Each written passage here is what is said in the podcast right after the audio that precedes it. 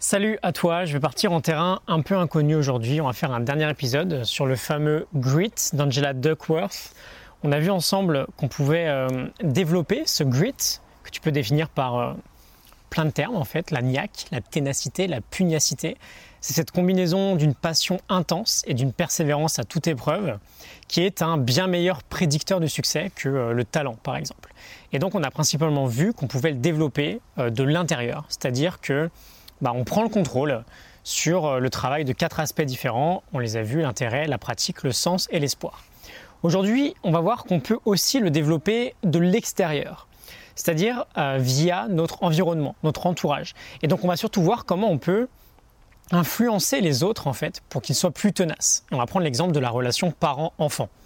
Euh, l'une des questions à laquelle Angela doit répondre le plus souvent, c'est très naturellement des questions du style ok, j'ai bien compris l'idée, l'effort compte plus que le talent, mais comment j'aide mes enfants à devenir plus tenaces?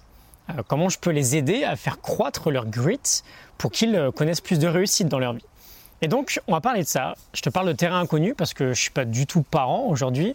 Euh, ce sera peut-être pour les prochaines années, là, mais je prends beaucoup de plaisir actuellement à étudier tout ça et de voir comment on peut peut-être devenir le meilleur parent possible pour ses enfants. J'imagine que c'est un objectif naturel qu'ont en commun tous les parents. Et euh, bon, bah, elle a étudié tout ça, bien sûr, et elle a quelques idées intéressantes à nous donner si on veut que nos enfants développent un niveau de ténacité, de pugnacité, de combativité, on appelle ça comme on veut, euh, un niveau assez élevé dans leur vie. Donc elle nous dit en fait qu'on peut trouver quatre types d'éducation. Euh, et que l'un de ces types est bien plus intéressant que les trois autres. On va voir ça ensemble. Juste un petit disclaimer avant. Évidemment, chacun élève ses enfants comme il le souhaite. Il n'y a pas de vérité absolue dans ces recherches. Ce sont juste des résultats de ce qui pourrait être le plus, euh, le plus sage, on va dire, le plus sage d'appliquer en fait. Et euh, deuxième point, c'est valable pour la relation parent-enfant, mais ça peut tout aussi bien l'être dans une relation euh, de mentoring ou de coaching. Elle nous propose un schéma, je vais te le montrer et je vais te le détailler ensuite si jamais tu écoutes cet épisode uniquement en version audio. On a un cadran en fait, avec deux axes principaux. De gauche à droite, on a le niveau d'exigence vis-à-vis de notre enfant à gauche, très peu d'exigences. À droite, des exigences très élevées. On en attend beaucoup. Et de bas en haut, on a le niveau de support. En bas, on est indifférent. En haut, on apporte un soutien très élevé.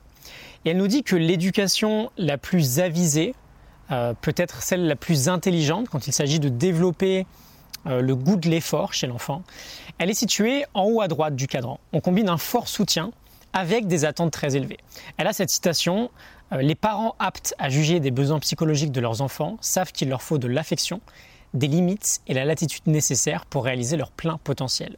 Leur autorité se fonde sur l'à-propos et la clairvoyance plutôt que sur un pouvoir abusif. En bas à droite, on a le parent autoritaire, standard très élevé mais relation très froide. Si tu peux le faire, tu te débrouilles et tu le fais. Il n'y a pas vraiment de support. En haut à gauche, on a un soutien très élevé mais très peu d'attente. C'est l'éducation euh, permissive, l'éducation très tolérante, euh, en attendant absolument rien de leurs enfants. Euh, du style fais ce que tu veux, il n'y a pas de souci, peu importe ce que tu as envie, je te supporterai. Et en bas à gauche, on a de l'indifférence et très peu d'exigence. Donc en fait, c'est l'éducation négligente. Ça m'étonnerait que ce soit le cas de la tienne si tu regardes cette vidéo. Et donc tu peux aller lire le bouquin si tu veux en savoir beaucoup plus, mais l'idée principale elle est là. Elle nous parle de très nombreuses études qui justifient le, succès de cette wise education, de l'éducation sage ou avisée. Il y en a notamment une assez sympa effectuée à l'école. Parce que oui, évidemment, euh, c'est tout aussi important dans la relation professeur-élève. Une étude, par exemple, qui montre qu'entre deux styles, les deux duos, euh, on a un soutien très élevé mais des niveaux d'attente différents. Quand on attend plus de l'élève, mais qu'on lui montre toujours autant de support, euh, l'élève est beaucoup plus tenace. Par exemple, deux psychologues, euh, Geoff Cohen et David Yeager, ont, demandé à des professeurs de mettre deux types de remarques sur la note d'une copie d'un élève.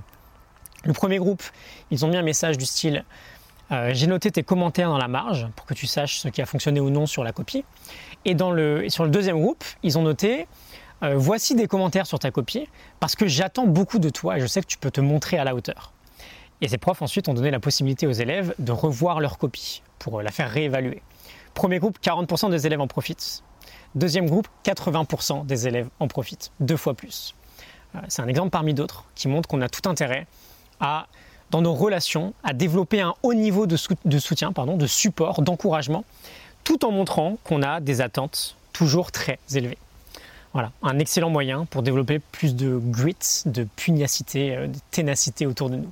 Voilà, je te laisse là-dessus, je te laisse me dire ce que tu en penses, si jamais l'envie t'en prend.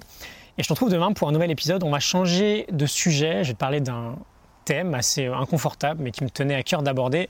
Je te retrouve dans l'épisode de demain. Salut